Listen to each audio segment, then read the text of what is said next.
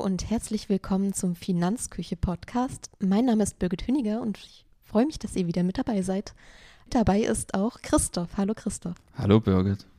Genau, wir unterhalten uns darüber, wie der Januar in diesem Jahr so gelaufen ist. Das heißt, wir schauen uns wieder so ein paar Kennzahlen an, ähm, wie die Website sich entwickelt hat, die Podcast-Aufrufe, was der Umsatz gemacht hat und natürlich auch, wie unsere Arbeitszeiten sich entwickelt haben und ziehen mal schon so ein kleines Fazit, wie das Jahr allgemein gestartet ist.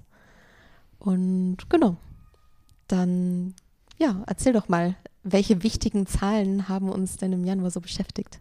Ja, ähm, also Zahlen sehen eigentlich wieder sehr, sehr gut aus. Hatten ja schon im zweiten Halbjahr 2023 ein sehr, sehr gutes Halbjahr. Das erste Halbjahr 2023 war eher mäßig, vorsichtig ausgedrückt. Ähm, und das ist jetzt ganz spannend zu sehen für, für uns, ob jetzt quasi sich quasi das zweite Halbjahr fortsetzt im ersten Halbjahr des neuen Jahres oder ob jetzt so ein genereller Trend ablesbar ist, dass es eins erste Halbjahr so Mauer ist, um es vorsichtig auszudrücken. Von Zahlen her, ja, Umsatz entwickelt sich prima. Wir haben 21,16 Prozent mehr, ich bin da sehr, sehr exakt, ähm, im Vergleich zum Vorjahresjanuar. Und wir haben sogar Gewinn gemacht, ähm, das, das sei auch dazu gesagt. Wir haben ja letztes Jahr, ja, also wir sind jetzt langsam wieder auf dem Gewinnniveau von den Jahren davor, wo wir noch ja, weniger ähm, Ausgaben hatten, was eine sehr, sehr schöne Entwicklung ist. Und ja, also Umsatzentwicklung passt soweit, ist aber auch vor allem auf die höheren Bestandseinnahmen zurückzuführen. Es ist jetzt nicht so, dass wir unglaublich viele mehr Aufträge abgerechnet hätten als die, die Vorjahre. Ähm, was wir jetzt ganz klar merken, das merkst du ja auch, dass wir noch die, ja, ich sag mal so, den November-Effekt, wo wir extrem viele Erstgespräche hatten. Davon haben wir immer noch welche, die jetzt in den Januar und Februar reinfallen. Ähm, also eigentlich merken wir jetzt noch das starke zweite Halbjahr. Was wir jetzt aber auch sehen ist, ähm, du hast da besser den Überblick, wie sieht es bei, bei den Erstgesprächen aus? Ich glaube, bei den Erstgesprächen im Januar sieht es so ähnlich aus wie letztes Jahr, vielleicht eins, zwei mehr Gespräche. Ja. Also da sieht man schon, dass es jetzt, ja, oder, oder das Gefühl auch, dass das erste Halbjahr, oder wir nehmen jetzt mal den Januar und den Februar, tatsächlich verhaltener sind, als wenn man sich so die, die ja, dritte und vierte Quartal anschaut, also das zweite Halbjahr.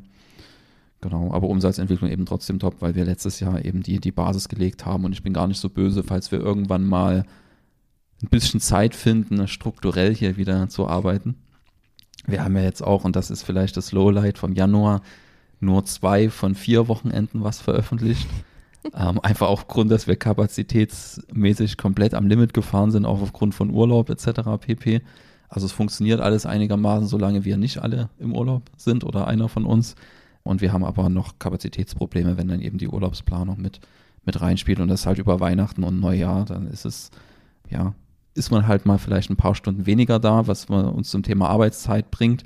Ähm, also Umsatzentwicklung sehr, sehr erfreulich und sehr, sehr erfreulich ist auch die Arbeitszeitentwicklung, weil ich habe nur 115 Stunden so ungefähr gearbeitet. Im Vorjahr waren es noch 164 Stunden. Also ist meine Schuld, dass wir nur zwei Beiträge veröffentlicht haben. Naja, ich habe ja auch weniger gearbeitet. Nämlich genau fünf Stunden weniger pro Woche. Merkst du schon irgendwann einen Unterschied mit der Stundenreduzierung? Oder? Auf jeden Fall mental. Also ich habe das Gefühl, meine Tage kann ich jetzt ein bisschen lockerer angehen, was die Zeitplanung angeht. Kann dann auch leichter mal sagen, ich mache jetzt mal eine Stunde eher Schluss. Es ist halt dann leichter auch mal eine Stunde mehr zu arbeiten. Ja. Und das hilft schon sehr. Wo ich aber sagen muss, wo ich desillusioniert bin, habe ich auch schon mit, mit meiner Frau drüber gesprochen ähm, ist, dass ich, woran ich nicht mehr so richtig glaube, wenn man nicht irgendwie von einem Stundenbudget von 50, 60 Stunden die Woche kommt, dass man da jetzt extrem viel produktiver wird. Also dass man jetzt ähm, in dem Glauben in seiner Belegschaft Arbeitszeit reduziert und dann erwartet, dass die Produktivität steigt, wenn man vorher nicht unproduktiv war. Das halte ich für utopisch oder hast du das Gefühl, dass du jetzt mehr, mehr schaffst als vorher? Es kommt drauf an. Also bei uns ist ja auch immer die Frage, wir haben ja zum Beispiel auch Beratungsgespräche. Soll vorkommen, die, genau. Also die werden ja nicht weniger, weil ich weniger arbeite ja. sozusagen. Von daher kann man die ja schon mal nicht in die Rechnung mit reinnehmen. Und dann der Rest Arbeitszeit, weiß nicht, da kann ich jetzt eigentlich noch keine Einschätzung dazu geben, ob ich dann in den restlichen Stunden produktiver bin und diese Stunde ausgleichen kann. Muss ich mal so die nächsten Monate beobachten, ob das tatsächlich so ist. Ja, wobei, und das ähm, ist mir ganz wichtig, geht's, da geht es ja auch primär nicht unbedingt darum, jetzt, dass alle produktiver sind. Ich habe ja gerade mit, mit Janet auch den, den Beitrag zu New Work veröffentlicht und da auch so diese, diese Idee dahinter, das fand ich ganz, ganz gruselig, wo ich die Bachelorarbeit, die Einleitung gelesen habe und da es ja primär darum ging, New Work und alles, was damit zusammenhängt, so im Zuge der, der Optimierung der, der Arbeitskraft. Also der, der, der volle Zugriff quasi auf die Ressource Arbeit und dann die, die immer mehr ja, Aufhebung der Grenzen zwischen Arbeit und Berufsleben. Ich erwarte mir da jetzt gar nicht so sehr, dass da irgendjemand produktiver wird, sondern ich erwarte mir eigentlich mehr davon, dass alle zufriedener hier durchs Leben marschieren und dann vielleicht auf lange Frist dann sagt, okay, ähm, wenn wir hier alle ein schöneres Leben führen, das haben vielleicht auch unsere Kunden was davon, wenn wir dann ähm, entspannter sind in, in vielleicht auch Stresssituationen. Ja. Genau, also das ist da eher so der, der Effekt, ähm, der, der mir davor schwebt. Und da bin ich auch noch gespannt, vielleicht auf unsere nächsten Kreativtage, wie wir New Work für uns definieren wollen. Ähm, das Zufriedener sollte da auf jeden Fall einen relativ hohen Stellenwert haben. Genau. Also so viel zur Arbeitszeit. Ich habe weniger Arbeit, Birgit hat auch fünf Stunden weniger gearbeitet. Ähm, jetzt generell dies, das ganze Jahr über. Mehr Geld für weniger Arbeit. das ist eine sehr, sehr schöne Entwicklung. Ja. Ansonsten von den Zahlen her, neben Umsatz und Arbeitszeitentwicklung, also Arbeitszeitentwicklung positiv, wir haben weniger gearbeitet und der Umsatz ist trotzdem gestiegen. Heißt aber auch, dass wir natürlich dann ja, vielleicht mal zwei Beiträge weniger veröffentlicht haben. Auch, dass Jeanette uns da jetzt mit unterstützt. Wir haben so viel, also wir haben jetzt mehr Mandate. Es müssen mehr Depotauswertungen gemacht werden. Ähm, also die Anlageverwaltung, die, da gehen immer mehr Zeit, Zeitbudgets für. Logischerweise verwenden wir da mehr Zeit dafür, wenn wir mehr Mandate betreuen dort auch. Gleichzeitig ist aber auch unser Umsatz hochgegangen, einfach weil wir mehr Bestandsmandate haben und mehr Bestandsaufträge. So. Also von der Seite alles, alles gut. Bei, den, bei der Reichweite ist so zweigeteilt weiterhin zwischen der Entwicklung geschriebenes Wort und was den Podcast hier angeht. Podcast ist immer noch rückläufig. Wir hatten 865 Downloads im Januar, haben aber auch, wie gesagt, nur zwei Podcasts veröffentlicht. Im Vorjahresjanuar hatten wir noch 1500 Downloads. Ich glaube, damals hat man, hat man dann jedes Wochenende was veröffentlicht. Äh, muss dann aber auch ehrlich sein, selbst wenn wir quasi jedes Wochenende veröffentlicht hätten, hätten wir einen leichten Rückgang, glaube ich, gehabt. Anders sieht es aus beim geschriebenen Wort. Dort haben wir tatsächlich ja, eine deutliche Steigerung auch wieder. Ähm, wir haben bei Google, wenn man dort wieder die Klicks über Google trackt, ähm, was wir sehr, sehr gut können über die Google Search Konsole. Dort hatten wir 6221 Aufrufe über die Google-Suche. Im Vorjahr, Januar, waren es noch 5016, also auch da haben wir wieder 24 Prozent mehr Reichweite. Was für mich auch so eine Bestätigung ist, dass wirklich dieser Ansatz, sehr, sehr hochwertige Beiträge zu veröffentlichen, die wirklich dann auch Mehrwert stiften und dann versuchen, zu einem Thema tiefer reinzugehen, als vielleicht andere Beiträge das schon gemacht haben, dass der funktioniert und honoriert wird. Genau. Bei den Besucherzahlen, wenn wir nicht nur auf Google schauen, waren wir bei 8.914 Besuchen. Im Dezember war man noch bei 7852. Ich glaube, seit März oder sowas verfolgen wir die Zahlen wieder sehr, sehr exakt. Also seit März 23, deswegen können wir Januar 23 nicht vergleichen. Ähm, es war aber tatsächlich der stärkste Monat überhaupt, ähm, seit wir die Zahlen erheben. So, also wir haben früher schon mal über Google Analytics, jetzt ja über Matomo. Genau, aber seitdem wir Matomo nutzen, ist das jetzt der, der stärkste Monat gewesen. Ähm, Seitenansichten, also Aufrufe einzelner Seiten, waren wir bei rund 11.600.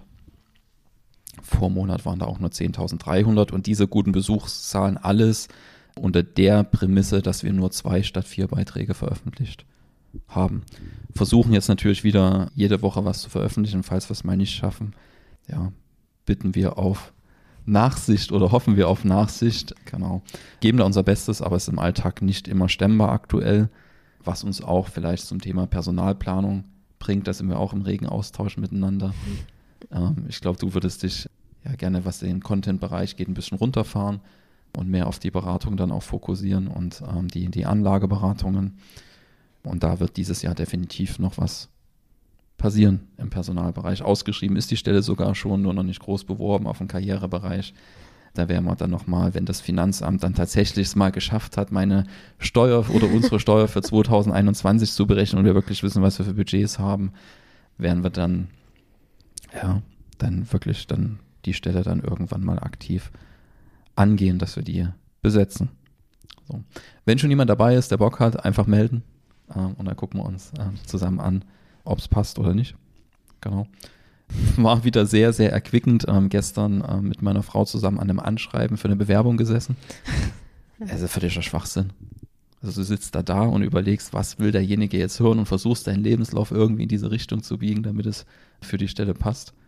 Und wenn ich mir jetzt als Arbeitgeber denke, ich will eigentlich, dass derjenige wirklich ganz ehrlich sagt, okay, ich hätte gerne dort und dort Hilfe, weil ich das und das noch nicht so gut kann. Wenn dann aber die Grundaussage ist im Motivationsschreiben vielleicht ähm, das betonen, was ich kann. Genau. Dann kann ich als Arbeitgeber ehrlich gesagt gar nicht so viel damit anfangen. Aber ich weiß nicht, ob ich da schon nicht mehr ganz aktuell bin und du hast ja da mehr Bewerbungsprozesse hinter dir. Ja, naja, bei, bei dem Anschreiben, Lebenslauf und sowas geht ja erstmal darum, dass man zeigt, welche Qualifikationen man hat, ähm, was überhaupt schon mal so an Grundlegendes da ist, grundlegende Skills. Und dann kann man im Vorstellungsgespräch idealerweise darüber reden, wo man bei sich noch Potenzial sieht, wo man ja Lernbereitschaft noch hat oder so, wenn man noch nicht alles perfekt kann oder so, um einfach auch zu gucken, ja, ob es menschlich passt.